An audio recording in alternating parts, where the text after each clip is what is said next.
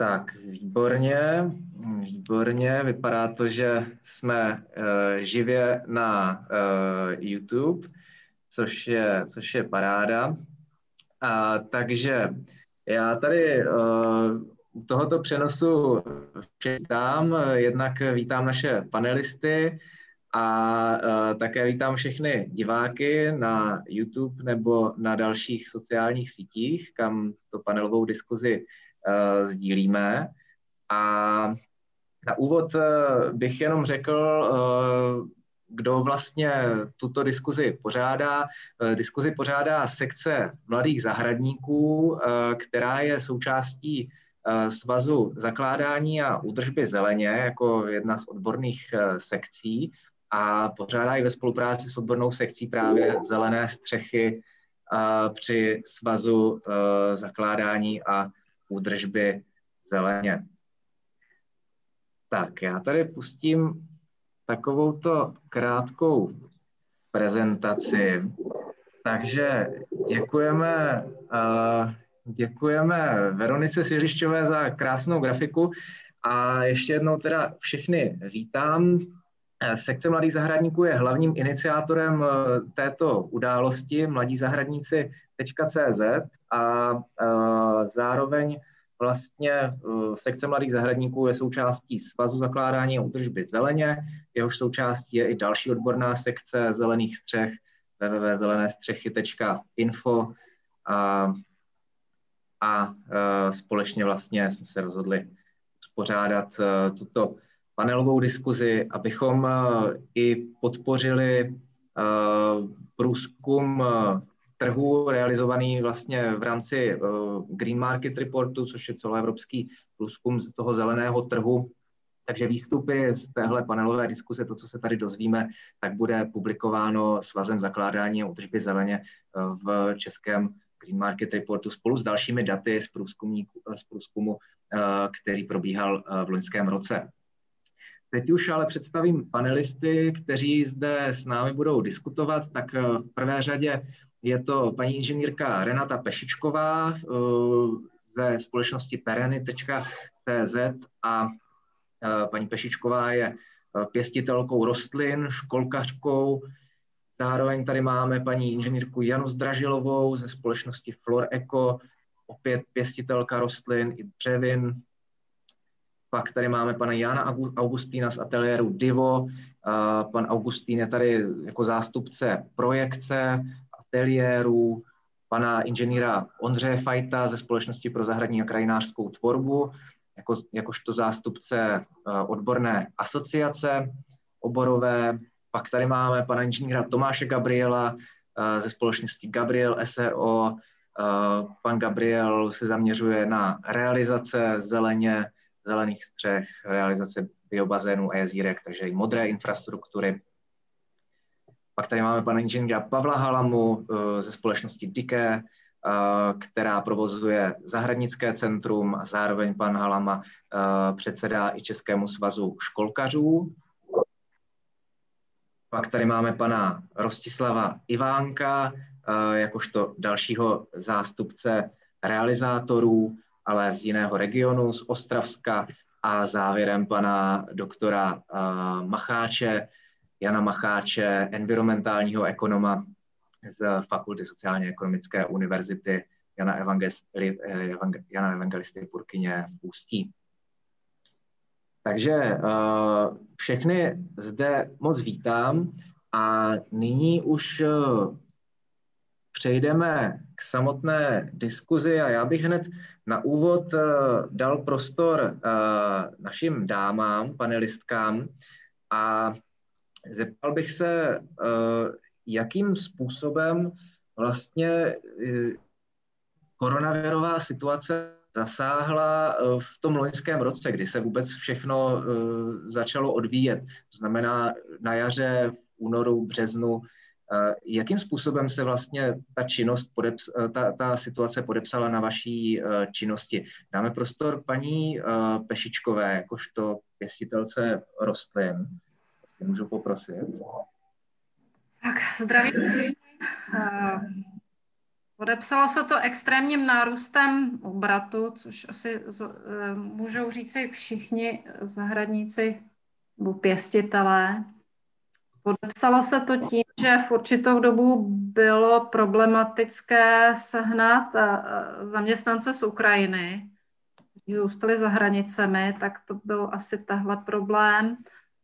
A v tuhle chvíli se to podepisuje i na tom, že jak byl extrémní zájem, tak eh, část sortimentu Mladý sadby byl vyprodán třeba měsíc dřív, než je standardní. To je jenom tak jako v rychlý kostce. Myslím, že pak se rozmluvím, až budou hovořit další. Děkujeme, děkujeme. A sledovali jste třeba podobný uh, nárůst v, ve vašem odvětví, uh, paní Zdražilová, jestli můžu poprosit? Já si myslím, že to jaro uh, pro nás bylo taky taky dobré, až na to, že eh, my jsme vlastně měli, eh, protože i vlastně dovážíme rostliny, nejenom pěstujeme, tak eh, jsme měli velké obavy z uzavření hranic, s tím, že jak vlastně, jak vlastně byla ta situace taková nejistá, nevědělo se potom, kdo, kdo bude moct sem přijet nebo zase odjet, tak, eh, tak to bylo pro nás takový náročný, že vlastně i to, co bylo třeba nasmouvané rostliny v zahraničí, tak by byl potom velký problém je sem dostat. A to, eh, to bylo komplikované třeba v dopravě, třeba na Slovensko, když řeknu, měli jsme, eh, měli jsme zakázku pro rakouskou firmu na Slovensku a ti měli zase problém dostat pracovníky z Rakouska na Slovensko. Takže to třeba, eh, to třeba pro nás byl problém. To byla jedna ze zakázek, ale eh, kdybych takových bylo víc, tak, eh, tak nevím, jako, jakým způsobem bychom to řešili a logisticky jako by to šlo velice špatně. No, jinak, jinak jsme třeba měli právě problém i tady s dopravci, protože i z toho exportu nebo i importu, tak, tak měli problém dopravci někam jezdit. To nevím, nevím jako, z, jak, jako ze zdravotních důvodů samozřejmě. Takže bylo i těžké zhánět takhle dopravu prostě tam i zpět. Mhm. Rozumím, rozumím. Takže určitě stížená logistika, taky potíže s přesunem pracovních sil, a myslím si, že podobný problém asi eh, s pracovními silami na jaře měla, mělo víc firm. A zajímal by mě možná pohled eh, realizačních firm. Eh, máme tady zástupce realizačních firm a Spoléhali jste se třeba na pracovní síly ze zahraničí nebo, nebo spoléháte se? Byl to problém tady tohleto téma na jaře, kdy vlastně ta situace vypukla a najednou nebylo vůbec nic jisté. Mám si Byla to na mě otázka. No, my máme, naše firma je založena na, na, na čes, českých zaměstnancích, takže tohle se nás vůbec nedotklo v podstatě. Jakože vím, že okolo firmy měli fakt velký problém dostat sem ty lidi z Ukrajiny, ale prostě my to, jakoby, co máme Ukrajince, tak ty jsou tady jakoby dlouhodobě a fungují prostě už jakoby, jako Češi v podstatě, takže nás se tohle vůbec nedotklo ale že by byly nějaký volní pracovníci na trhu, to jsme taky si nevšimli, teda, jako, že bychom jako měli nějaký nárůst prostě nabídek na práci, to, to tady nebylo vůbec. No, to. Takže ale tohle hmm. se nás nedotklo, ty, ty zahraniční. Rozumím. A e, jakou zkušenost e, jste měl třeba vy, pane Ivánku, e, s těmi pracovníky? Myslíte, že projevilo se to u vás?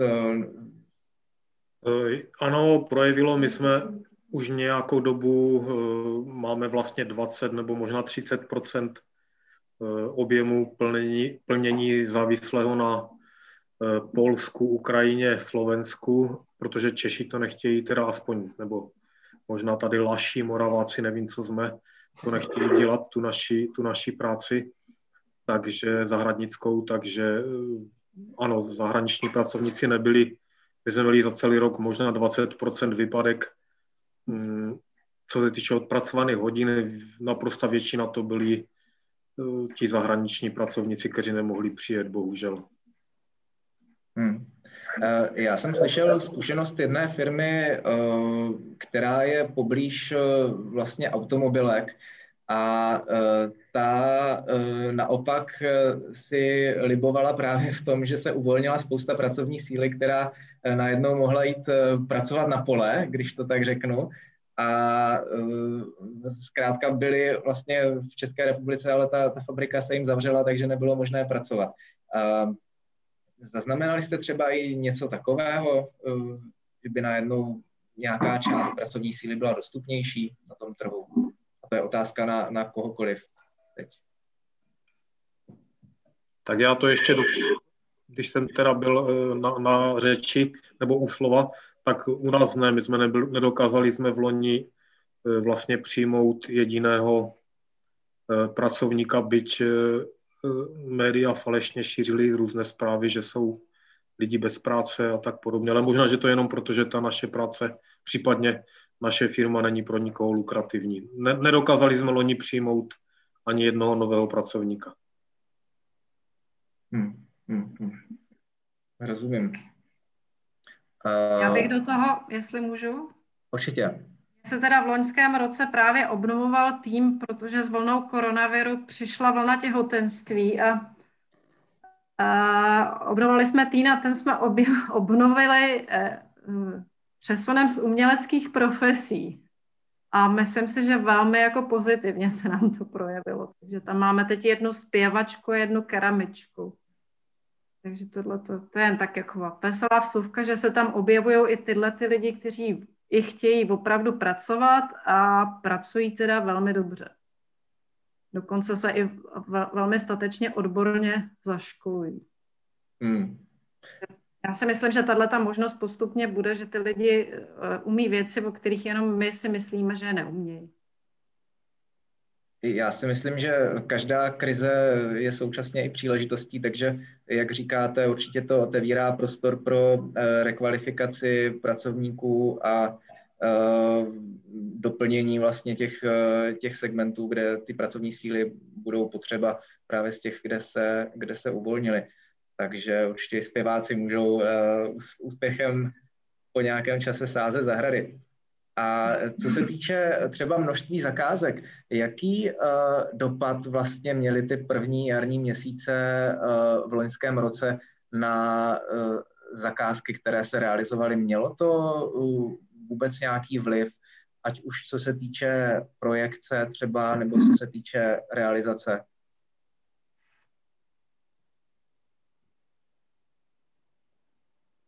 Tak možná ještě jsme nedali prostor. No, ne, dobrý, dej, dej prostor někomu. Promiň Tome, eh, určitě dostaneš prostor v zápětí, ale ještě jsme nedali prostor panu Augustínovi eh, z projekční firmy právě. Jakým způsobem se v projekci tady tyhle ty eh, jarní měsíce loňského roku projevily? Som povedal, že v tej projekci sa to prejavilo úplne naprosto minimálne my máme akoby čas, teda zákazník máme súkromných, tam by som povedal, že ten nárast bol možno väčší ako normálne. Máme čas zákazník, máme eh, z verejného sektora, developmenty a podobné veci, eh, kde sa to, by som povedal, nezastavil vôbec a išlo to normálne ďalej. Ako nás sa asi najviac uh, s tým, že pracujeme na Slovensku a z veľkej časti, tak sa nás najviac dotklo asi zavretie hraníc, pretože sme nemohli robiť autorský dozor na záhradách, čo bolo vlastne akoby dosť blbé. Vlastne ten, celé to jarné obdobie boli hranice úplne zavreté, ja teda som Slovák, ale žijem v Čechách a na Slovensku sa nedostal, takže keď sa realizovali záhrady, čo sme finalizovali asi tri záhrady, tak sme robili, robili autorský dozor po videu, čo bolo celkom vtipné, rozmiestňové veľké stromy s mobilom v ruke. takže to bola taký najväčší, najväčšia vec, ktorá sa nás dotkla. A projevilo se to i nějakým způsobem třeba na uh, nových poptávkách? Ubývalo třeba těch poptávek z nějaké ostražitosti, anebo spíš to se trvávalo v té tendenci, ve které to bylo předtím? Čo si, čo si vybavujem, tak uh, sa jeden súkromný investor zlakol, takže jedna súkromná zákazka, jeden verejný a to bolo vlastne všetko. Ako, ak to vyzeralo veľmi strašidelne, tak potom ten reálny dopad mám pocit, že bol veľmi malý. Teda aspoň zatiaľ. Snad to vydrží. Mm-hmm. Díky, díky. Uh, Tom Gabriel chtěl uh, něco říct? Jenom, že na soukromém sektoru jsme jako měli velký nárůst. Jak byli ty lidi doma na té zahradě a chtěli prostě ty koupací jezírka, ty zahrady, takže tam to bylo jako úplně diametrálně vyšší. jinak u těch veřejek to tak jako dobíhalo, tam, tam, tako, tam žádná změna nebyla, ale ten soukromý sektor se nám jakoby posílil hodně na jaře. Mm, díky. Mě by zajímalo ještě, uh, trošku se vrátím k té projekci i vlastně trochu k realizaci. Uh, zajímal by mě názor pana uh, inženýra Fajta ze společnosti pro, pro krajinářskou tvorbu. Jaké jste třeba měli ohlasy z vašeho oboru, z, vašeho, z vaší asociace na, na ty jarní měsíce? No tak eh, já to, já to dovolím rozdělit na dvě části. Jedna část je, že eh, budu mluvit za naše členy, konec konců někteří jsou mezi panelisty, takže už odpověděli, ale hm, všeobecně, když to povím všeobecně, tak ten nárůst poptávky byl velký a myslím si, že takovou sezónu, jakou zažili zahradníci eh, minulý rok, takže asi nepamatují, pokud to můžu generalizovat. Na druhou stranu Eh, nás jako společnost to postihlo v tom, že my jsme eh, zejména se specializujeme na vzdělávací aktivity a velké konference, semináře, to jsme nemohli udělat vlastně v podstatě ani jednu. Eh, a teď mluvím obecně za vzdělávání v našem oboru. To v podstatě minulý rok přestalo existovat a do dneška tím trpí a nemluvím jenom za společnosti, Eh, postgraduálního vzdělávání, ale i za odborné školství, kde teda si vůbec nedokážu představit, jakým způsobem to eh, odborné školství prakticky funguje. Takže to jsou, to jsou eh, ty dopady největší. Samozřejmě navazují na to zahraniční exkurze, zahraniční spolupráce. My jsme v minulém roce plánovali exkurzi do Vídně, na veletrh Galabau zahradnický, do Drážďan a další věci. Nic z toho jsme uskutečnit nemohli. Eh, já bych možná ještě si dovolil takové skrnutí z mého pohledu.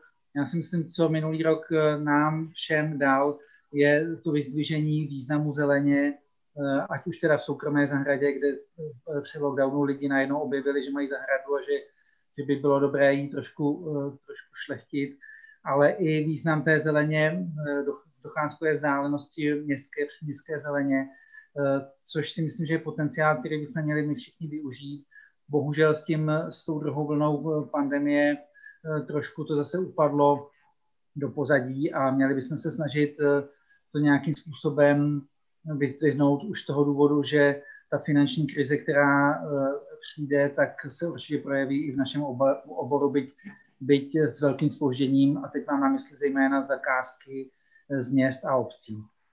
Děkuji. Děkujem. Uh... Máme tu i druhého zástupce eh, asociací, a to pana inženýra eh, Pavla Halamu. A mohl bych poprosit o váš názor, jestli jste třeba tu situaci prožívali podobně jako eh, společnost pro zahradní a krajinářskou tvorbu? Určitě. My jsme ji prožívali taky podobně.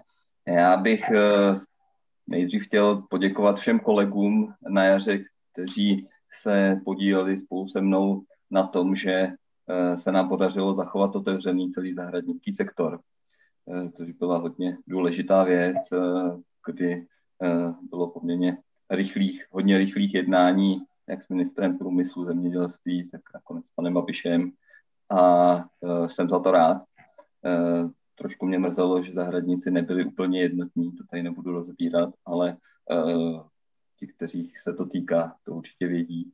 Eh, nicméně se to povedlo a zahradníci tím, že eh, se otevřelo a eh, ty lidé neměli jinou možnost kam jít, tak šli do těch zahradnictví, do zahradních center a ty nákupy a nárůsty těch obratů byly velké. Postupně to samozřejmě ovlivnilo i ten náš svaz, kdy jsme tom, v té podzimní části potom přemýšleli, jak dál vlastně s tím obchodováním zeleného materiálu. Eh, musím říct, že nás to posunulo, protože eh, se nedalo uskutečnit zelená burza jako klasický, tradiční, kontraktační eh, vlastně veletrh a tak jsme ji udělali online, musím říct, že velmi úspěšně. Hmm. Děkuju, děkuju. Zajímal by mě, máme tady mezi námi v panelu eh, ještě environmentálního ekonoma, což je propojení vlastně eh, toho, co děláme všichni, zároveň s těmi financemi a s monetizací toho našeho celého sektoru, a pan doktor Jan Macháč. Jakým způsobem se, to, se na tady tu situaci dívají, dívají environmentální ekonomové? Je tam proto nějaké vysvětlení tady pro to, co říkají třeba kolegové z oboru? No, už tady některé ty věci zazněly. Je to jednak třeba otrávení volného času, které v době první, druhé a teď i současně třetí krize je omezený. To znamená, lidé objevují přírodu, trávení, nejdřív to své blízké okolí, které bylo přímo zahlcené lidmi. V místě, kde bydlím, tak je taková rokle, kde většinou člověk se skoro i bojí být. Teď to bylo takové, že člověk za první vlny ani jako nemohl tam být sám bez roušky, protože neustále někoho potkává, to znamená zahlcení e, nějaké preference vůbec té přírodě, což se odráží v tom, že lidé nakupovali, chtěli tu zelení zvelebovat i na svých pozemcích, takže to je jedna vlna, jakoby nějaká změna preferencí, nebo tím, že se omezilo trávení volného času, nakupování kina a já nevím, další věci, kde lidé tráví hodně času, tak určitě e, to uvažování zmínilo otázka, jak bude dlouhodobé, jestli to vydrží, až se na zpátek vrátí všechny služby, které jsou, tak nakolik ty lidi budou dát té zelení fandit a dále v ní trávit ten čas. Určitě, když si asi vybudovali zahradu, tak mi budou dále jako pokračovat a snažit si ji udržovat. Takže tato stránka, eh, co se týče preferencí a nějakého trávení volného času, eh, mi přijde poměrně pozitivní eh, ve prospěch přírody a nějakého i dalšího boje za přírodu. Ale co je tady negativního, tak už to tady bylo zmíněno, je budoucnost, hlavně té veřejné zeleně. Nyní se řeší na řadě obcí rozpočty, a tady už to vypadá špatně jak pro údržbu zeleně, která samozřejmě jako jedna z prvních věcí, na, na které se šetří, tak je to, co se dá. Nejsou to rozhodně školy, není to rozhodně kultura, protože to samozřejmě voličům eh, je pro voliče důležité, takže se šetří na nějakých místech, jako je třeba, které tolik nejsou vidět, jako údržba zeleně, která se třeba neprojeví letos, ta nižší kvalita té údržby nebo nižší financování údržby, ale pro jistě třeba příští rok, nebo se vlastně tím investice v minulých let můžou i totálně zničit. A otázka je, jak to bude dál vypadat i s nějakým budováním nové zeleně, což samozřejmě projekty jsou rozjeté, tak nějaký jeden, dva, tři roky možná poběžíme ještě se trvačností z toho, co bylo naplánováno, co už bylo uzavřeno, co bylo vysoutěženo, ale otázka je, jak třeba bude vypadat investice v roce 2022-2023, tak tam se trochu bojím, že ta snížení těch rozpočtů se na tom velmi podepíše a v podstatě eh, ta velká poptávka v těch obyvatel po zelení vlastně ale bude bude, proti tomu bude vlastně uh, nižší nabídka ze strany obcí, že nebudou moci jako financovat další rozvoj tak, jako byli teď zvyklí. Takže to asi v tuto chvíli uh, můj, pohled, uh, můj pohled ekonoma na, současnou, na současný stav. Mm. Děkujeme. Chtěl by někdo z panelistů k tomu něco dodat, k tomu, co teď říkal Honza Macháč? Nebo se na něco zeptat třeba i v téhle souvislosti? Já jsem teda uh, slyšel z několika měst, pro které děláme my, úplně opačnou teda zatím uh, strategii. Samozřejmě v loni, takže nevím, jestli v tom vydrží, ale mm, vlastně ty položky na zeleň pro ty města, kde jsem komunikoval já, jsou natolik malé v tom jejím celkovém rozpočtu, že jim nestalo za to to ani řešit. Jo? Jako příklad vlastně město, kde znám vlastně 1,5 miliardy korun celkového rozpočtu a myslím, že 28 milionů korun zeleň, takže to, je, to byla pro ně tak marginální položka, že dokonce snad jim tam ještě 500 tisíc korun na tu zeleň eh, přidali jako jediná jako v jediné té části. Takže to je spíš tak dobré, že ono to zatím to teďka není vidět ve smyslu těch rozpočtu těch měst eh, v rámci procentuálního vyjádření, jako jo. A jinak eh, bych teda byl záč, eh, naše svazy bojují za to, ať zůstanou co nejdéle zavřené kulturní, to je s nadsázkou teda, jo, kulturní hospody a tak dál a nesmí lidi do, do zahraničí, takže ještě by se mohlo přikázat, že musí na svoje zahrady, čili nejdl tak tisíc metrů od baráku a já myslím, že našemu oboru by tohle to vyhovovalo, takže podporoval bych lockdown, jak to jenom bude. Pokud se nebude týkat našeho oboru. Děkujeme. Děkujeme za uh, tuhle tu připomínku. když jsme u těch, když jsme u těch vtipných historek, tak já bych měl jednu z začátku z realizace zelené střechy, kdy jsme s naší firmou vlastně vstoupit na zakázku a paní majitelka vyhlásila, že nikdo na míle daleko nesmí k jejímu domu, aby, aby je tam nenakazil. No a uplynuly dva, tři týdny a přišlo pozvání paní majitelky teda na realizaci uh, s tím, že vlastně všechno, co je v médiích, je konspirační teorie a že nás tady, že nás tady práškujou z letadel uh, tím virem, takže určitě, že ona na to nevěří a že máme přijít uh, do práce. Takže dělo se tam i spousta takových úsměvných příběhů na jaře. Určitě jste taky něco zažili, jakkoliv to byla nepředvídatelná situace.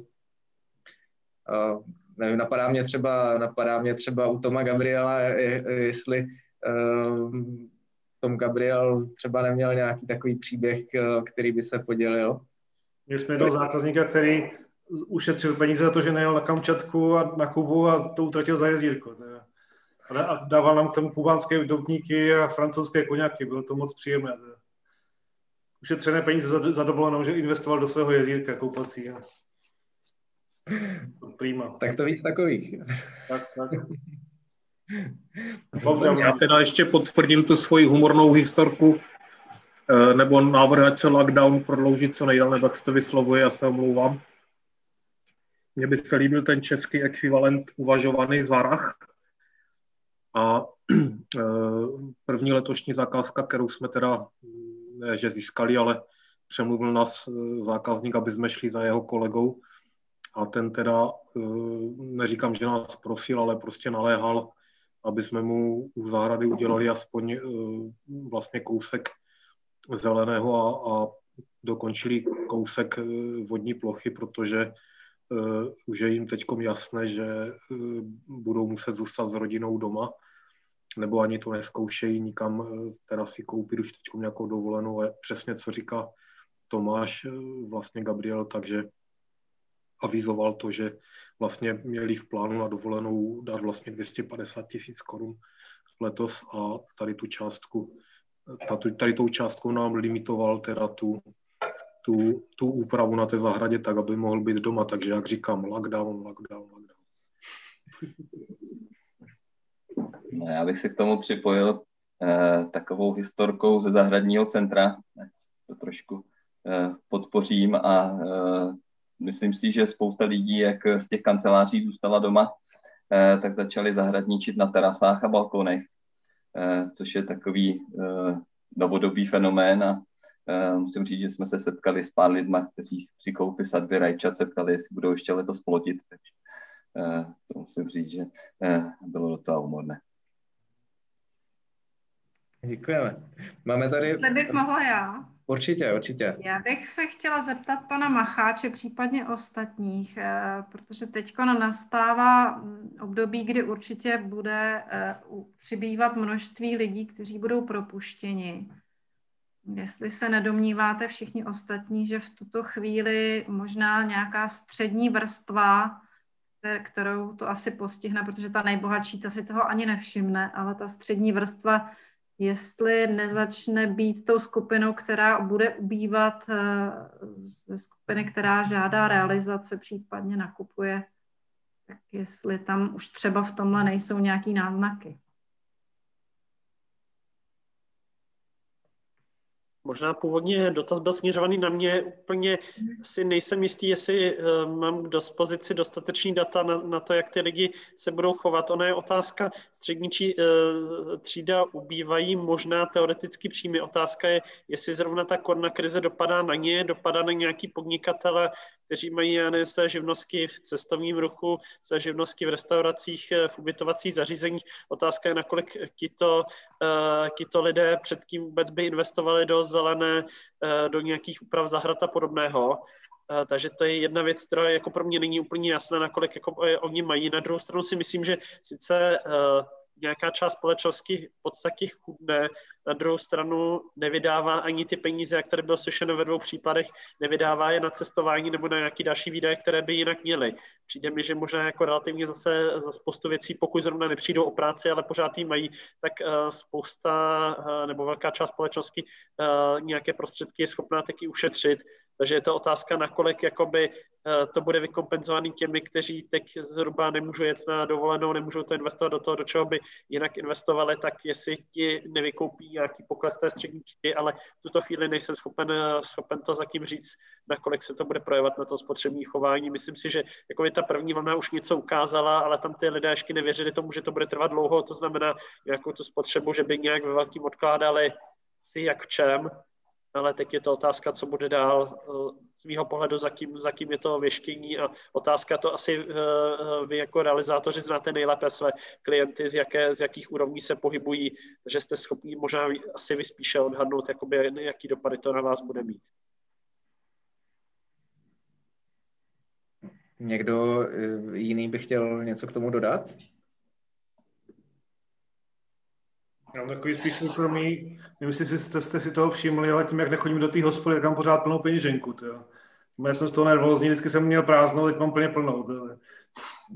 nevím, jestli střední třída, ale to, může to být jako taková pocit té společnosti, plné, plné peněženky.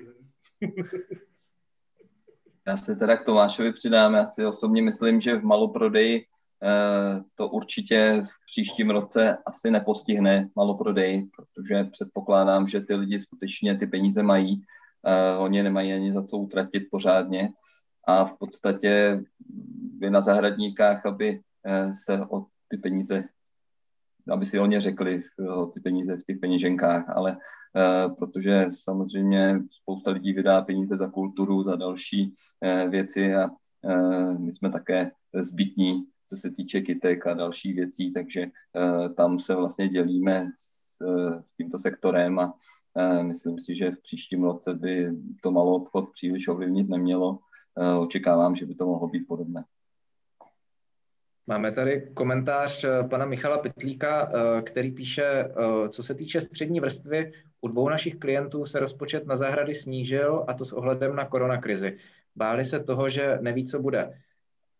Je třeba ta nejistota právě i důvodem se obávat uh, toho, co bude, uh, jak dlouho to bude trvat. A asi se shodneme na tom, že, že u té bohatší vrstvy uh, ten, ten propad nebude tak dramatický. U těch nejchudších tam bohužel pravděpodobně ano. U té střední vrstvy myslíte si, že ta tam bude hrát eh, roli třeba v rozhodování, jestli investovat do zahrady, do zeleně, do zelené střechy, do jezdírka, anebo to tak nevnímáte? Budeme muset být operativ, operativnější, protože se vlastně děje celou dobu, co jsme eh, za posledních 30 let, vlastně měli jsme třeba smlouvy pětileté, čtyřleté, tříleté, v současnosti nemáme smlouvy vlastně žádné, kromě jednorázových zakázek a to i na, na lokality, kde provádíme následnou péči, tak často je to vždycky jenom na rok. Takže to si tak jako vymohli na nás investoři. Samozřejmě jsme zpočátku to považovali za nevýhodu relativní, protože je lepší, když člověk ví, že se ta práce bude muset dělat, když na to ta smlouva uzavřena je dopředu, ale Eh, teď to tak není, ale eh, tak jako se vlastně šetřilo třeba v loni, ale to to vidím zase eh, z počátku roku hodně, tak o to větší byly potom v průběhu roku a na konci roku požadavky od těch, kteří nejvíce jako z počátku šetřili, takže budeme muset být pořád připraveni hm, ty kapacity nebo ty požadavky plnit, i když nebudeme vidět dlouho dopředu, že jsou domluvené. A já teda ještě ne, velké nebez, nebo nebezpečí vidím v tom, že eh, tak, jak to vidíme my, tak samozřejmě jsou takový i dravci z jiných, z jiných oborů. V našem okolí už třeba jedna stavební firma vlastně zřídila eh, zahradnickou nebo zelenou divizi, nebo jak tomu říkají oni, A samozřejmě tady ti podnikatele, kteří, já nevím co, vařili špagety, potom prodávali hrnce, potom šili kožešinové límce, potom obchodovali s líhem, jo, tak teď budou, budou vlastně zahradníci, ale to je klasika, to se nedá nic dělat. Máme tady další uh, komentář z diskuze. Uh, Petr Chalupský, uh, se trochu vracíme k tomu původnímu. Dobrý večer, mohu se podělit o svůj osobní příběh, který potvrzuje to, co bylo zmíněno v začátku diskuze. Pracoval jsem v kultuře a po jarním kolapsu jsem začal studovat zahradnictví na ČZU. Tak tady vidíme, že ta situace asi otevírá i nějaké, nějaké možnosti pro rekvalifikaci a určitě přeliv eh, těch pracovníků z jednoho oboru do druhého, ať už je to obchod s lihem, kožešinovými límci nebo, eh, nebo kultura, tak do toho zahradnického. Ještě k té, eh, k té vlastně nejdramatičtější situaci v loňském roce. Máme tady zástupce v našem panelu v podstatě z celého dodavatelského řetězce v oboru zahradní a krajinářské tvorby. Máme tady projekci, máme tady realizaci, eh, máme zároveň pro tu realizaci i dodavatele, to znamená školkaře, pěstitele rostlin. Máme asociace, které se starají o propojení vlastně jednotlivých těch firm a o vzdělávání taky. Zaznamenali jste nějaký výpadek v dodavatelském řetězci, že by třeba některá část toho řetězce nebyla, nebyla schopná fungovat, anebo víceméně všechno šlapalo, jak mělo, ať už na té straně českého trhu, anebo třeba i co se týče zahraničí, dovoz materiálu nebo nějaké další, nějaké další skutečnosti? Tak já bych se toho ujal. Eh, my samozřejmě výpadek byl, eh, co se týkalo na jaře Itálie, tam samozřejmě byl velký problém dovíst eh, ty rostliny z Itálie obecně. Musím říct, že na jaře se to ještě jakž tak dařilo, když pak se zavřely i fabriky v Itálii, kdy vlastně ti dopravci nemohli nic vozit do Itálie, tak tam ty auta nejezdily a nedali se tam dostat vlastně plná auta tam, takže se nedalo ani naložit to zboží o tamtu. Eh, nicméně mm, pak eh, v průběhu toho jara eh, se ty dodávky nějak obnovily a nějakým způsobem se to zvládlo. Nicméně tenhle problém tam určitě byl. Byl obecný, co se týče dopravců, že vlastně tím, jak se postupně zavírala celá Evropa, tak oni neměli co vozit a tím, jak nebylo co vozit, tak od nás, od nás vlastně ten vývoz nebyl takový a bylo nedostatek aut vlastně venku, který by vozili k nám.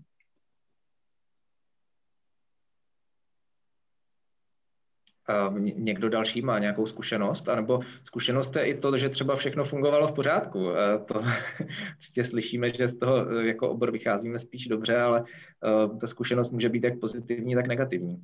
Že to bylo jako báli, to, toho dovozu, ale prostě nakonec jsme našli ty odvážní řidiče, kteří jezdili do té Itálie normálně, jakože nebyl problém nakonec. Báli jsme se a fakt jako, je to o osobní odvaze, podle mě. To bylo teda. Já bych na to taky reagovala. Jako uh, v podstatě z toho začátku to, uh, to opravdu bylo o tom najít, najít někoho, kdo, kdo přiveze zboží, kdo se tam, kdo se jako odváží za hranice vlastně. To jak jsem říkala na začátku. Ale uh, myslím si, že jako do vlastně v dalších měsících potom, jak už se tohle vyřešilo, tak už to bylo taky bez problému. Takže se dodavatelský řetězec se v podstatě nezměnil. Mm-hmm. Super. Uh, jsou nějaké třeba organizační změny, které jste museli udělat jako firma nebo jako instituce uh, během uh, toho loňského roku, abyste se přizpůsobili těm podmínkám, které na tom trhu byly? anebo jste dovedli fungovat v té struktuře a v těch procesech, jak jste to měli vlastně zaběhané z, z těch předchozích sezon? Můžu k tomu něco? Určitě, určitě. Kdo si vezme slovo, ten si ho vezme. Kdo si ho urve. My jsme vlastně eh, jako personálně v podstatě malá firma, vzhledem k tomu, že jsme rodinná firma, tak můžu říct, že jsme s tím měli docela problém, ale snažili jsme se v podstatě členy rodiny rozdělit do různých, jako, různých lokalit, aby jsme se moc nepotkávali.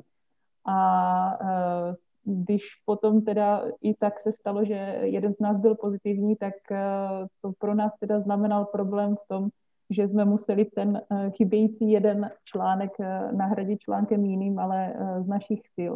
Takže to bylo, bylo teda opravdu na hranici fyzických i psychických sil, protože to bylo v tu největší sezónu na podzim. Ale žádné jiné změny, žádné jiné změny se třeba u nás nechystají, i když to teda byl, byl záhul, když to řeknu tak. no.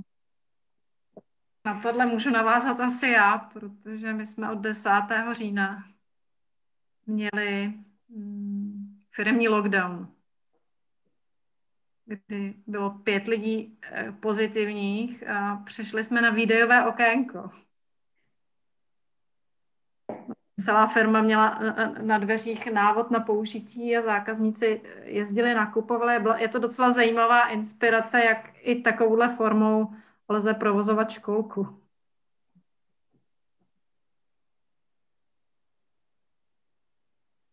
Někdo další, nějaká zkušenost? Já můžu třeba, my máme docela hodně těch kancelářských lidí, takže jsme přešli na home office, teda hnedko na jaře. Projekce, obchod, všechno, všechno fungovalo. Museli jsme si teda koupit nový server, aby to utáhl všechno ty, ty, ty, ty, ty připojení. A v realizaci jsme to jako rozdělili na party, aby se jako nepotkávali ty, aby to vždycky byla nějaká omezená skupina, která je pořád spolu. No. A měli jsme teda taky, no, nějakou, asi, asi 10 lidí byl v karanténě, takže prostě taky se nás to dotklo, třeba 14 dní, že jsme fungovali prostě na půl, no, nějak to jakoby nezastavilo nás to vůbec. Říká se, že eh, všechno zlé je pro něco dobré. Eh, dají se třeba tyhle ty zkušenosti nějak využít do budoucna, třeba to videové okénko tam nechat pořád, nebo, nebo uh, ukazuje se, že lidi na home office v tom našem oboru jsou třeba produktivnější nebo spokojenější, nebo, anebo naopak? Já bych se možná tomu vyjadril z pohledu projekcie. Pro nás ten prechod na home office bo samozrejme je jednoduchší, tak sme normálne ako všetci ostali, no, sme tu traja, takže všetci traja sme ostali doma. Ale musím povedať, o, jednak to fungovalo, ten rozbeh na jar bol taký pomalší, myslím, že v celom obore. Všetky vlastne akoby profesie, všetko sa spomalilo, tak ten prvý mesiac, dva som mal taký pocit, všetci majú nejako veľa času. Potom naopak zrazu všetci si zistili nejako, že sa dá pracovať aj cez koronu, že korona je koniec sveta, tak sa to všetko naopak veľmi rozbehlo. Ale musím povedať, že ten home office ako fungoval celkom dobre, ale aspoň čo my máme skúsenosti, tak sme vlastne, jak to šlo, tak sme sa vrátili na do kancelárie a vlastne všetci mám pocit, že sa do tej kancelárie chceli vrátiť, o, že nám to ako vydovalo viac o, tá práca o, doma v kancelárii, nie z domu. Len toľko.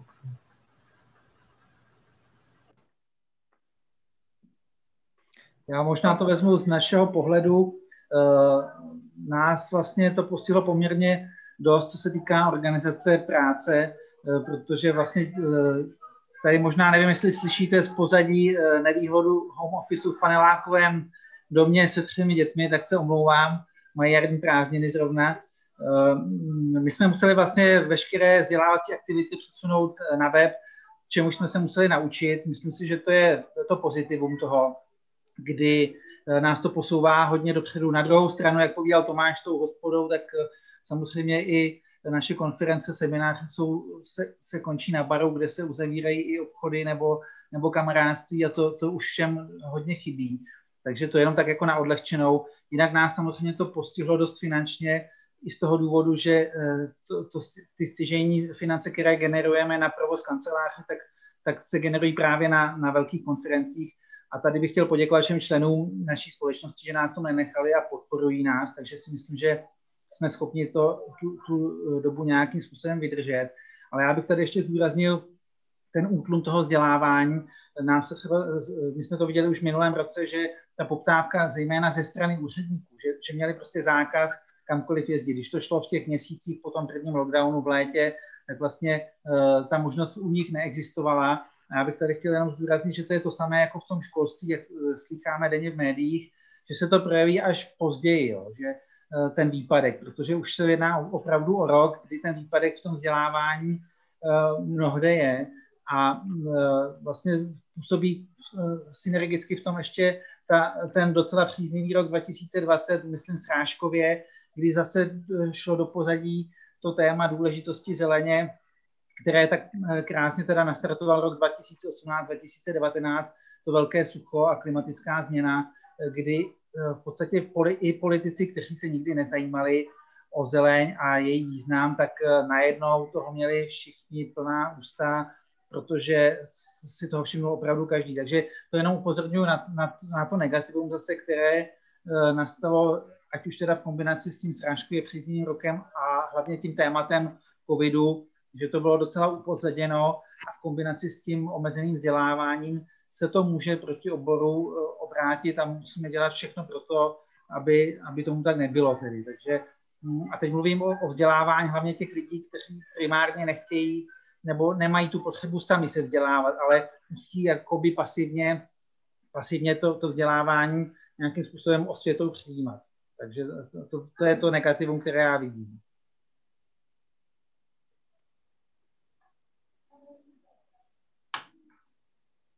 Jakým způsobem uh, třeba ta krize může uh, dopadnout na kvalitu vysokoškolského vzdělání? Tady teďka mířím na, na Honzu Macháče z UJEPu, protože vím, že zároveň je i akademicky aktivní. Tak má to jak tu sociální úroveň. Teď máme za sebou vlastně už druhé zkouškové období, které plně jelo online Eh, často se na to studentů ptám, jak to vnímají. Eh, vnímají to jednak jako ochuzení vůbec z toho, na co jsou zvyklí chodit do školy, někam ráno stát, eh, nějak, nějaký životní cyklus. Tuhle chvíli ten životní cyklus a nějaký denní, denní řád jenom lidi, kteří ještě k tomu pracují, ale Eh, často se stane, že pokud máme nějakou online hodinu a poprosím, jak si zapnou kameru, tak to dopadá tak, že mi říkají, dejte nám ještě půl hodiny, jsme ještě v pyžamu, ještě nejsem učesaná a podobně. Eh, takže je to i nějaký jakoby sociální kontakt, ty lidé si stěžují, že se moc neznají. No a samozřejmě eh, my máme trochu výhodu, že já učím na fakultě sociální ekonomický, to znamená společenský vědy, ty se tak nějak dají dělat i na dálku, i v online, i když to není ono, je to těžké, jak pro nás jako vyučující mluvit vlastně do prázdna. Dneska je tady luxus, já vás tady všech vás devět, který tady s vámi jsem, tak, nebo osm, pardon, špatně počítám, tak vás tady vidím na obrazovce, je to příjemné, máme tady nějaký oční kontakt, eh, běžně ve výuce mluvím do prázdné obrazovky, eh, kde si nikdo tu kameru nezapne, pokud si ji zapne a jedu přes školní servery, tak ten školní server zhavaruje a vlastně přednáška tím končí, to znamená, pokud jsme na školních serverech, museli jsme vypínat kamery, aby to vůbec bylo eh, schopné utáhnout, takže potom každý samozřejmě hledal nějakou alternativní cestu, přes co přednášet, než, než přes to, co bylo na univerzitě, ale to nebudu kritizovat i naši univerzitu, to si nemůžu vůbec dovolit, ale uh, chybí to a já současně ještě učím teď eh, na novém oboru ochrana životního prostředí na fakultě životního prostředí a tam ty studenti jsou z toho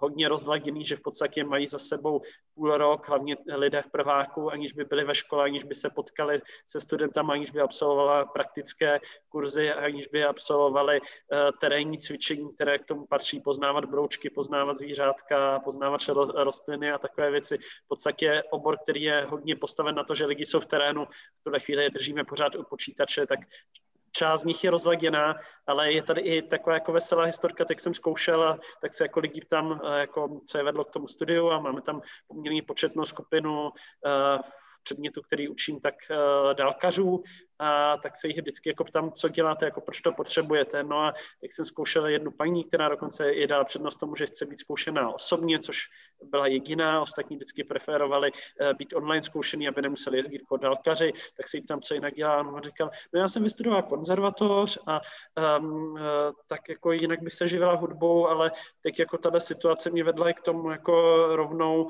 rovnou si vyzkoušet i něco, co byla jako moje druhá volba, což bylo životní prostředí, tak jsem se rozhodla, že tady budu studovat, uh, studovat ochranu životního prostředí. A říkám no je to fajn, ale já jsem se těšila, že budu v té přírodě, takže zase, že budu s těma lidma a tak, takže má to, má to své limity, eh, je to těžké, je to, jako, jak zmínil pan Fajt, tak jako učíme se s tou technikou, učíme se nějak jako zlepšovat, učíme se zajmout ty studenty, ale je to vždycky o tom jako vývoji a i o ochotě nás kantorů, i o ochotě studentů tomu přistupovat a ne všichni jsou k tomu tak svolní, jako je ta běžná prezenční výuka, kdy prostě ten student tam je, tak ho nějak rozmluvím, ale uh, pokud tady ten student jako nechce, tak já ho na dálku nemám jak rozmluvit. A to samé platí o kantorech, které prostě když nechtějí, tak se k tomu můžou přistoupit i tak, že to prostě nějakým způsobem odfláknu tu hodinu, pošlou nějakou prezentaci a potom z toho ani ty studenti nic nemají, takže je to Myslím si, že ten dopad bude hodně velký, ale ne hned, ale projeví se to prostě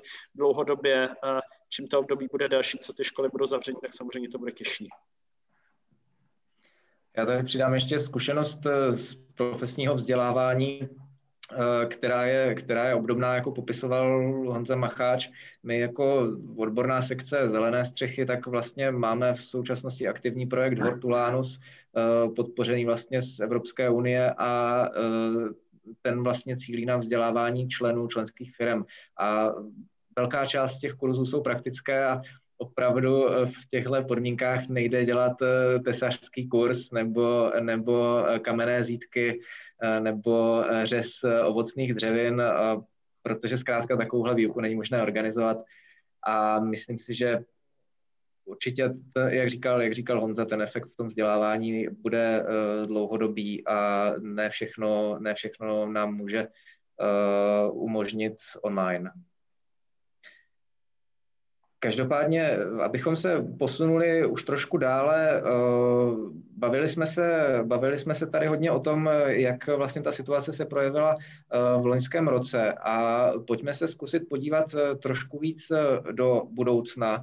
Eh, já to tady zahájím eh, zase pohledem jednoho eh, z našich, nebo jedné z našich divaček, konkrétně Jitky Dostalové, která píše, že vidí možnost růstu díky těm, co si užívají home office a chtějí si vylepšit výhled z okna. Tím myslí výhled do zeleně, výhled na ať už, ať už třeba zelenou střechu nebo zahradu Eh, nebo zkrátka na jezírko. Eh, takže eh, určitě myslím si, že ta tendence, tendence k té zelení tady je. Díváte na jedna z hlediska práce. Vnímáte, že by třeba ten, že by Eh, najednou práce začalo ubývat, nebo naopak je v eh,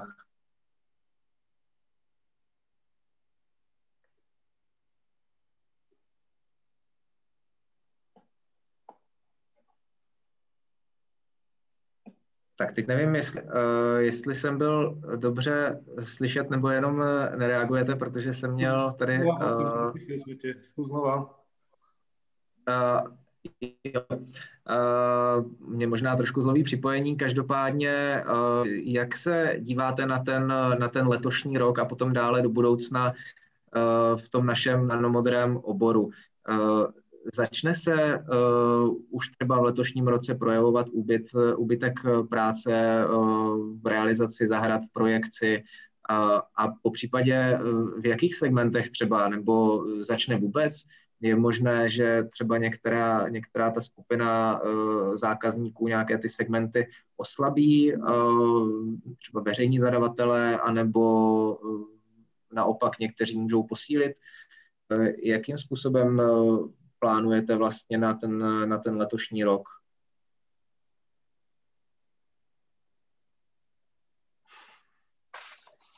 To je hodně otázek, tak uh, kdokoliv. Tak já bych to vzal z pohledu školkařů. Eh, myslím si, že limitní bude množství materiálu, eh, který v podstatě, eh, kterého se nedostává už teď. A myslím si, že to může ovlivnit ty zakázky, které budou. Uh, z toho pohledu, že vlastně je nedostatek stromů, nedostatek některých uh, keřů, nedostatek, nevím, jak to je u trvalkářů. Uh, tam samozřejmě ta kultura je kratší, takže si myslím, že tam se to dá jakoby doplnit, ale určitě bude problém s mladým materiálem, protože spousta mladého materiálu se nevyrábí u nás, dováží se a protože Holandsko a Německo mělo velký problém s pracovní silou z Polska tak ani tam se vlastně nevyrobilo to množství řízků a množství mladého materiálu, které bylo potřeba. Takže si myslím, že to bude dlouhodobější problém. Ten nedostatek materiálu samozřejmě jde udělat, ale ne to obrovské množství, které se v Evropě spotřebovává. A tam si myslím, že to bude taková určitá limita. U nás teda, když bych chtěla říct, eh, co se týče dostatku materiálu, tak tam jsem to už říkala na, na začátku, že materiál byl eh, vlastně vyrezervován jako mladá sadba prostokořená nebo sadba eh, semená třeba o měsíc, o dva dřív. A některá sadba, i když byla přislíbená, tak díky hrozně mokrýmu počasí na podzim v Holandsku taky eh, najednou snižovali množství, který slíbili, tak najednou nedodávají. Takže to se určitě na tom projeví, ale to nesouvisí asi s koronou. A já bych se třeba ještě chtěla zeptat na třeba právě projektanty, protože se domnívám, že možná nastane přesun uh, zákazníků, že, že eh, v rámci u realizátorů, a to je jenom taková moje domněnka, že si to u vás nechají naprojektovat a pak už na zbytek třeba nebudou mít peníze a pak to teda přijedou nakupovat třeba přímo do školek, což prostě pro nás bude jenom přesun mezi kategorií zákazníka, ale jestli to neovlivní vás jako realizátory. To je jenom taková moje úvaha, že by se tohle mohlo stát.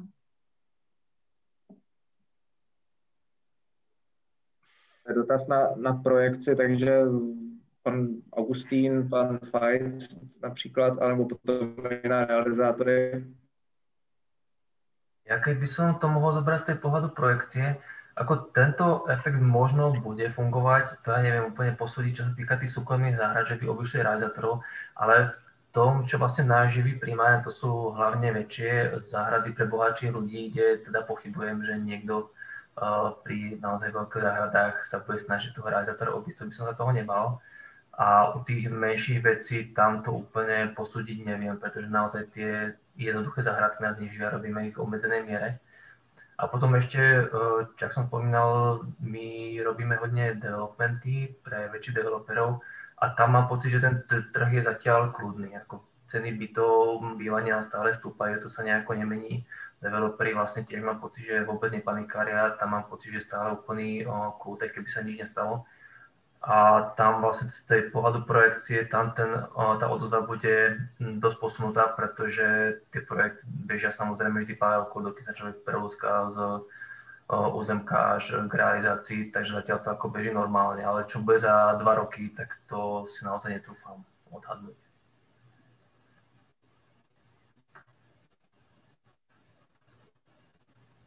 Já bych, já bych chtěla ještě, já si myslím, že třeba taky ohledně toho nákupu u, u školkařů nebo u velkou obchodu, tak je to podmíněné tím, že ti soukromí investoři v podstatě, jde o to teda, jak to má kdo nastavené, ale tak nemají nějaké ičo, po případě by nakupovali jenom na sebe a většinou jdou třeba do zahradních center, teda z mé zkušenosti, a když se k nám někdo dostane třeba nějakým internetovým dotaze, dotazem přes naše stránky třeba, tak to většinou troskotá na tom, že ten člověk jako není velkou odběratel nebo po případě to není, je to soukromý investor, takže těm mm, se úplně jako tak ne, nebo nedodává, spíš se dodává třeba realizačním firmám přímo tak ale eh, říkám, je to, je to tak, jak to má kdo nastavené, kdo komu chce prodat a eh, jaké jsou podmínky těch, eh, těch firm. Mhm, děkujeme. Z pohledu třeba realizátorů Toma Gabriela nebo třeba nějakou tendenci, že by zákazníci chtěli ty zahrady realizovat eh, spíš sami své pomocí, než eh, s pomocí realizační firmy?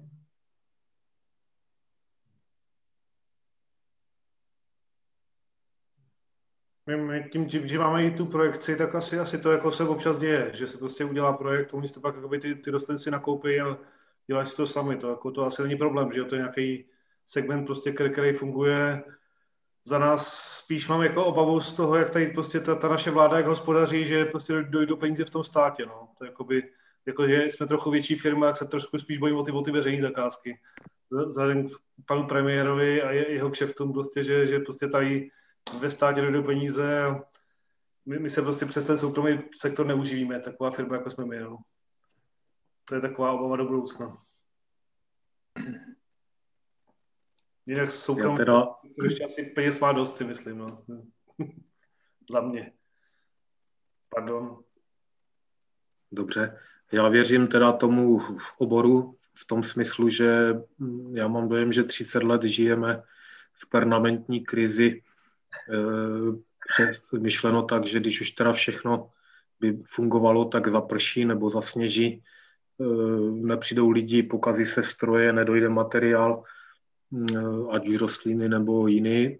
Teď na nikoho neutočím, jenom prostě charakterizuju to, že eh, zahradník má obrovskou výhodu, že vlastně každý den řeší hm, několik krizí, které jsou daleko větší, aspoň jednou týdně je daleko větší krize, než eh, zatím byl dopad covidu na, na, na tu zahradnickou firmu, jakkoliv nechci ho zlehčovat, ten, ten problém. Jo. Takže to je naše obrovská výhoda, že krizi daleko větší, než je bereme jako normu. Jo? A vždycky teda byla zatím příležitost, ta krize je pro tu zhyčkanou společnost, která vlastně měla dojem, že všechno bude fungovat tak, že v 6 hodin bude tohle, v 7 bude tohle, v 11 bude tohle a dovolená bude jedna, druhá, třetí, sedma, tak v tom smyslu to je krize, ale e, pro nás se vlastně nic nezměnilo a hlavně ten zvyk ty krize řešit je prostě pro nás obrovskou výhodou. No, takže a zatím jako nějaké negativní věci, pokud by někdo si chtěl dělat zahrady sám, tak my to relativně nevíme, protože se na nás tím pádem neobracejí ti lidé, že jo. A mm, zatím máme dojem, že že na nejbližší rok to bude dobré pořád ještě a co bude dál, to opravdu je těžko, těžko vidět. No.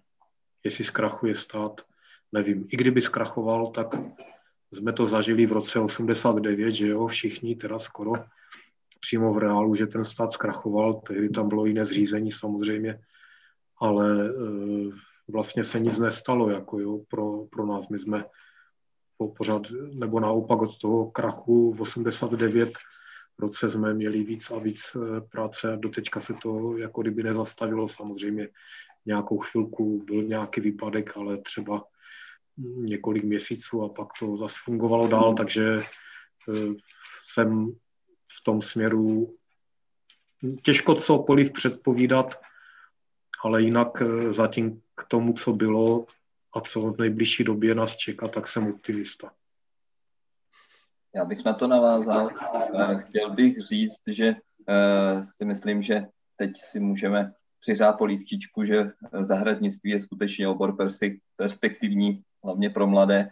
Eh, moc nás mrzelo v posledních dobách, že vlastně zahradnické školy nebyly naplněny, že měli obrovský problém dostat žáky vlastně do těch škol.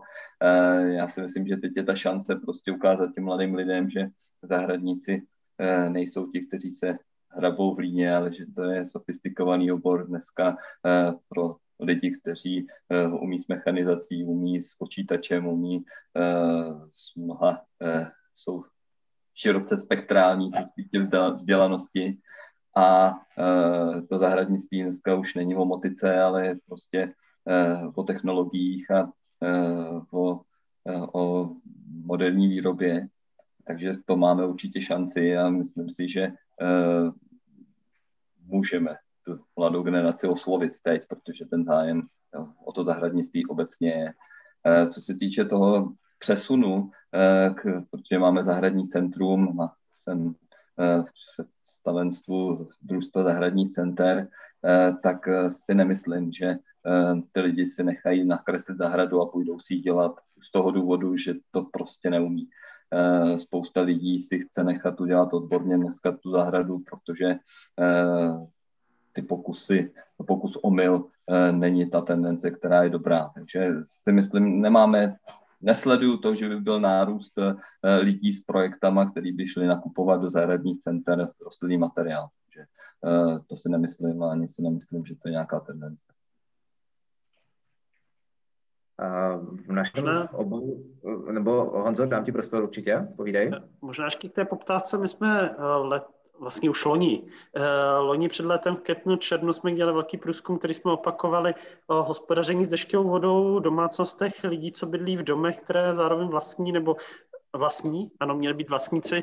Zkoumali jsme právě eh, to, jak jsou ochotné, ochotní ty lidé, vlastníci eh, implementovat nějaká opatření na hospodaření s dešťovou vodou, včetně zasakování na pozemku, včetně využívání vody uvnitř a eh, hodně jsme to diskutovali se zástupci agentury, která pro nás to šetření dělala.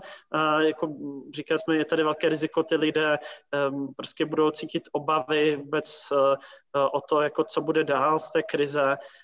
No a když jsme komparovali výsledky 2017 a 2020, tak nás to mile překvapilo, že vlastně ten zájem a ochota něco uh, realizovat tak, aby hospodařili s dešťovou vodou, aby nějakým způsobem dobudovali něco zeleného, tak výrazně zrostla, uh, což jako pro mě, ve mně budí optimismus. A to už vlastně měli za sebou tu první, uh, tu první covidovou vlnu, Otázka je, že dost často jako ty odpovědi samozřejmě byly podmiňovány tím, že budou nějak jako motivováni, ať už pozitivně, že dostanou nějakou dotace. Ty dotace tady jsou a jako stále tam asi prostor je, tak věřím, že, eh, že budou fungovat i nadále. Eh, na druhou stranu se tam často ale i zmiňovalo to, že je potřeba i negativně motivovat, třeba zdražovat eh, vodu nebo zdražovat eh, odvod vody do kanalizace, což by mohlo být jako taky nějaký jako potenciál potom, jak jakoby nějaké lidi zase dá přimě k tomu něco realizovat. Takže to je jeden bod, co mě napadlo. Potom se tady zmiňovalo otázka toho veřejného sektoru a jejich investicí. Já si myslím, že teď ještě nějakou chvíli to pojede, protože dotace tady ještě budou z Evropské unie na, z operačního programu životní prostředí nebo z jiných Otázka výzva bude, až tam bude taková ta obvyklá mezera, kdy bude končit staré programovací období a než začne nové, tak to bude asi tak zhruba, zhruba rok, dva, přestávka mezi tím. A to si myslím, že bude nějaké takové riziko pro, eh, pro ty společnosti, které v podstatě dělají z velké částky kde budou mít asi nějaký výpadek, protože se nebude kreslit, nikdo nebude tušit úplně, co se bude podporovat, i když ono se to už nějak tak jakoby postupně projevuje, ale myslím, že ten výpadek tady bude nějaká hrozba, ale pořád vidím, že ten potenciál a ten zájem jakoby eh, jak veřejnosti, tak i ze stran, eh, ze stran zástupců veřejného sektoru starostů a tak jako pořád ten zájem o tu přírodu je.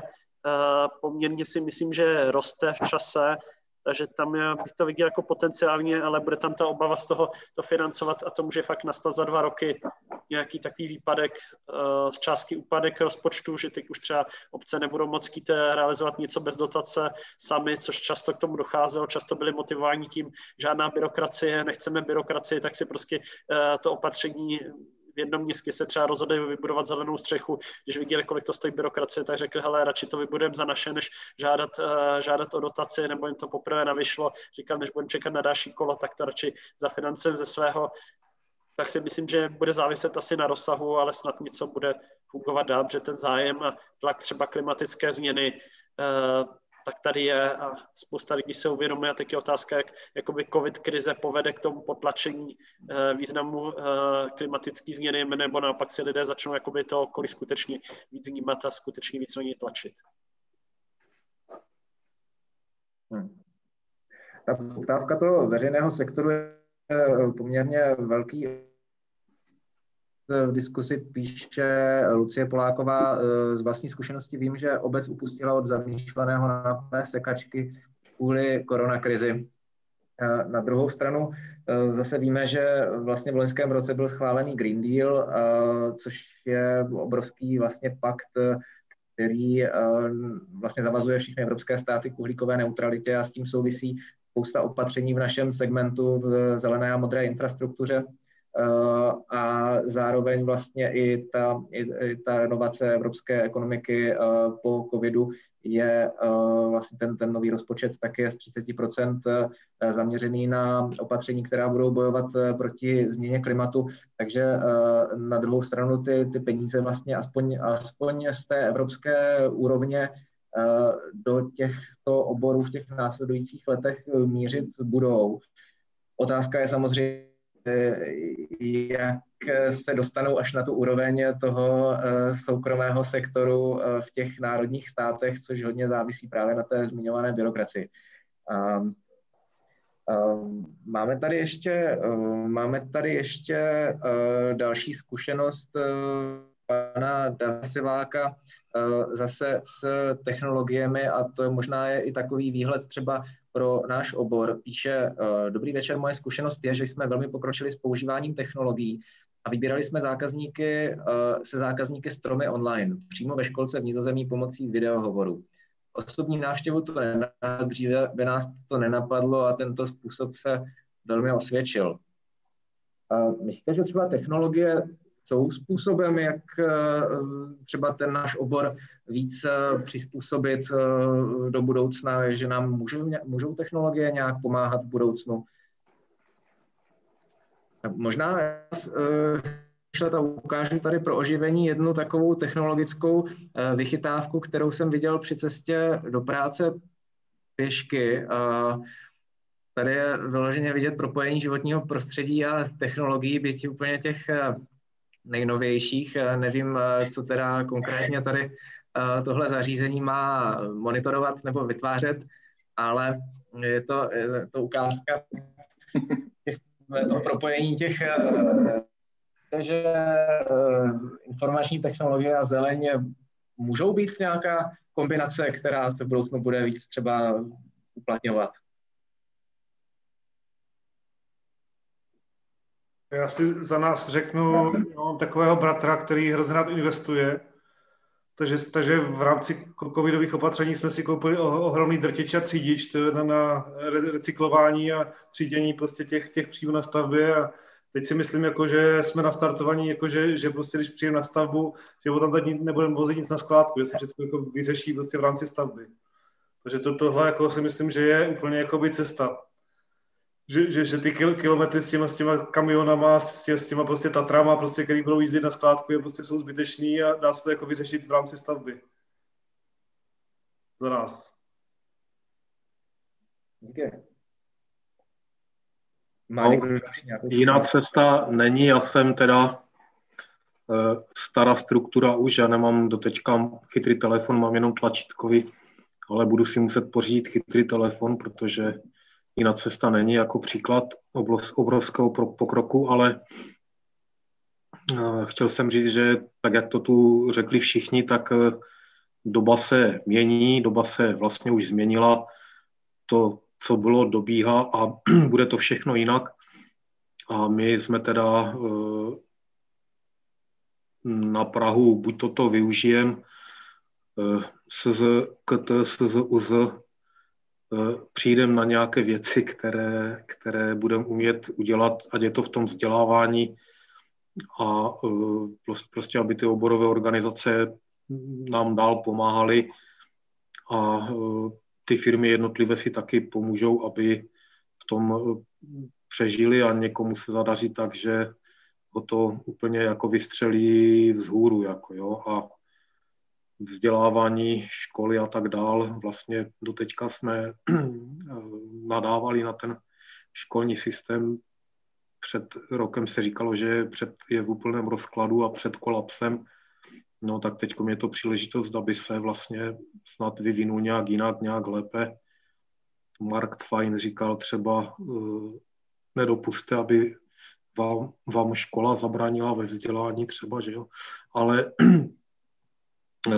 to všechno může být příležitost eh, k novému a musí to tak být. No a kdo to teda zvládne, jako Gabrielovci třeba už to zvládli, no tak eh, prostě pojede dál a, a bude, bude dobře. Já jsem jenom chtěl říct, že ten náš obor má k tomu všechny předpoklady, když jsem se ještě účastnil nějakých, nějakých šetření taky za svaz zakladání údržby zeleně, tak třeba e, bylo zajímavé tehdy střední odborné vysoké školy, e, poptávka po absolventech, tak na prvním místě našli uplatnění absolventi e, vojenských škol, to je asi pochopitelné, ale na druhém místě stoprocentní uplatnění, i když nebylo to vždycky ve svém oboru, tak na dobrých pozicích a vysokých pozicích našli absolventi zahradnické školy. Jo. Takže to zase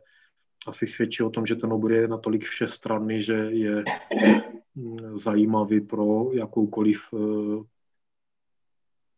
dovednost a myslím si, že mm, naše budoucnost je světla, protože celý svět to vidí, že musí být zelená a modrá, takže to je naše barva.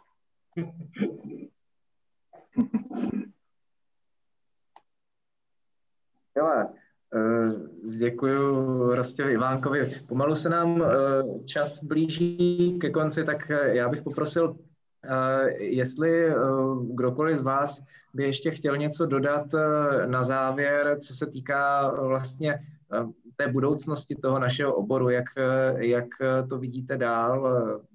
Zelená, modrá infrastruktura je tady hodně zmiňovaná a na, na, té, na té politické úrovni evropské tak je výrazně vidět.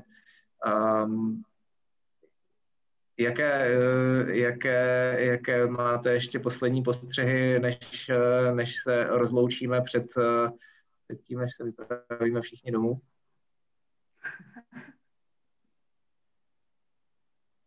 Já můžu jenom takovou jako vsuvku zelená a modrá, když prostě někdo chce zelenou střechu a k tomu si dá tu retenční nádrž, tak mu si vysvětluju, že to je fakt blbost, že ta střecha zelená zachytí tolik vody, že v té retenci nebude nic.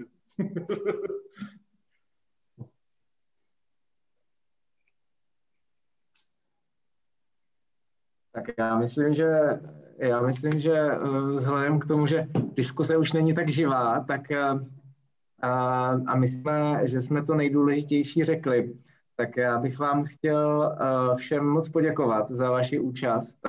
Myslím si, že to bylo jedinečné setní a určitě si dovedu říct, dovedu tvrdit, že, že to bylo inspirací pro uh, další uh, které se takhle můžou určitě potkávat v celém řetězci. Díky moc, moc si toho vážíme jako svaz zakládání údržby zeleně, sekce i mladí zahradníci. Věříme v tu budoucnost modrozelené infrastruktury a taky díky, díky práci vás všech, tak je možné se spolehnout na to, že, že ta budoucnost bude dobrá, kvalitní, tak jak se o ní všichni snažíme. Takže eh, já vám všem děkuji. Tady ty výstupy z naší panelové diskuze, tak eh, my zpracujeme do nějakého dokumentu, Eh, a ještě spolu s průzkumem Green Market Report, který probíhal loni, tak eh, vydáme potom eh, pod svazem zakládání a údržby zeleně jako zprávu o českém zeleném trhu spolu se zprávou o růstu odvětví zelených střech a dalších souvisejících oborů. Takže takhle ten výstup bude využitý a Přeji vám teda všem, aby se vám i dál dařilo, aby ty vyhlídky byly zelené a aby, abychom se dovedli pružně poradit s jakoukoliv krizí, co, co nám přijde do cesty. Takže díky moc. Tímto poprosím Martina, aby ukončil živé vysílání eh, na YouTube. Děkuji i divákům a eh, při nějaké další události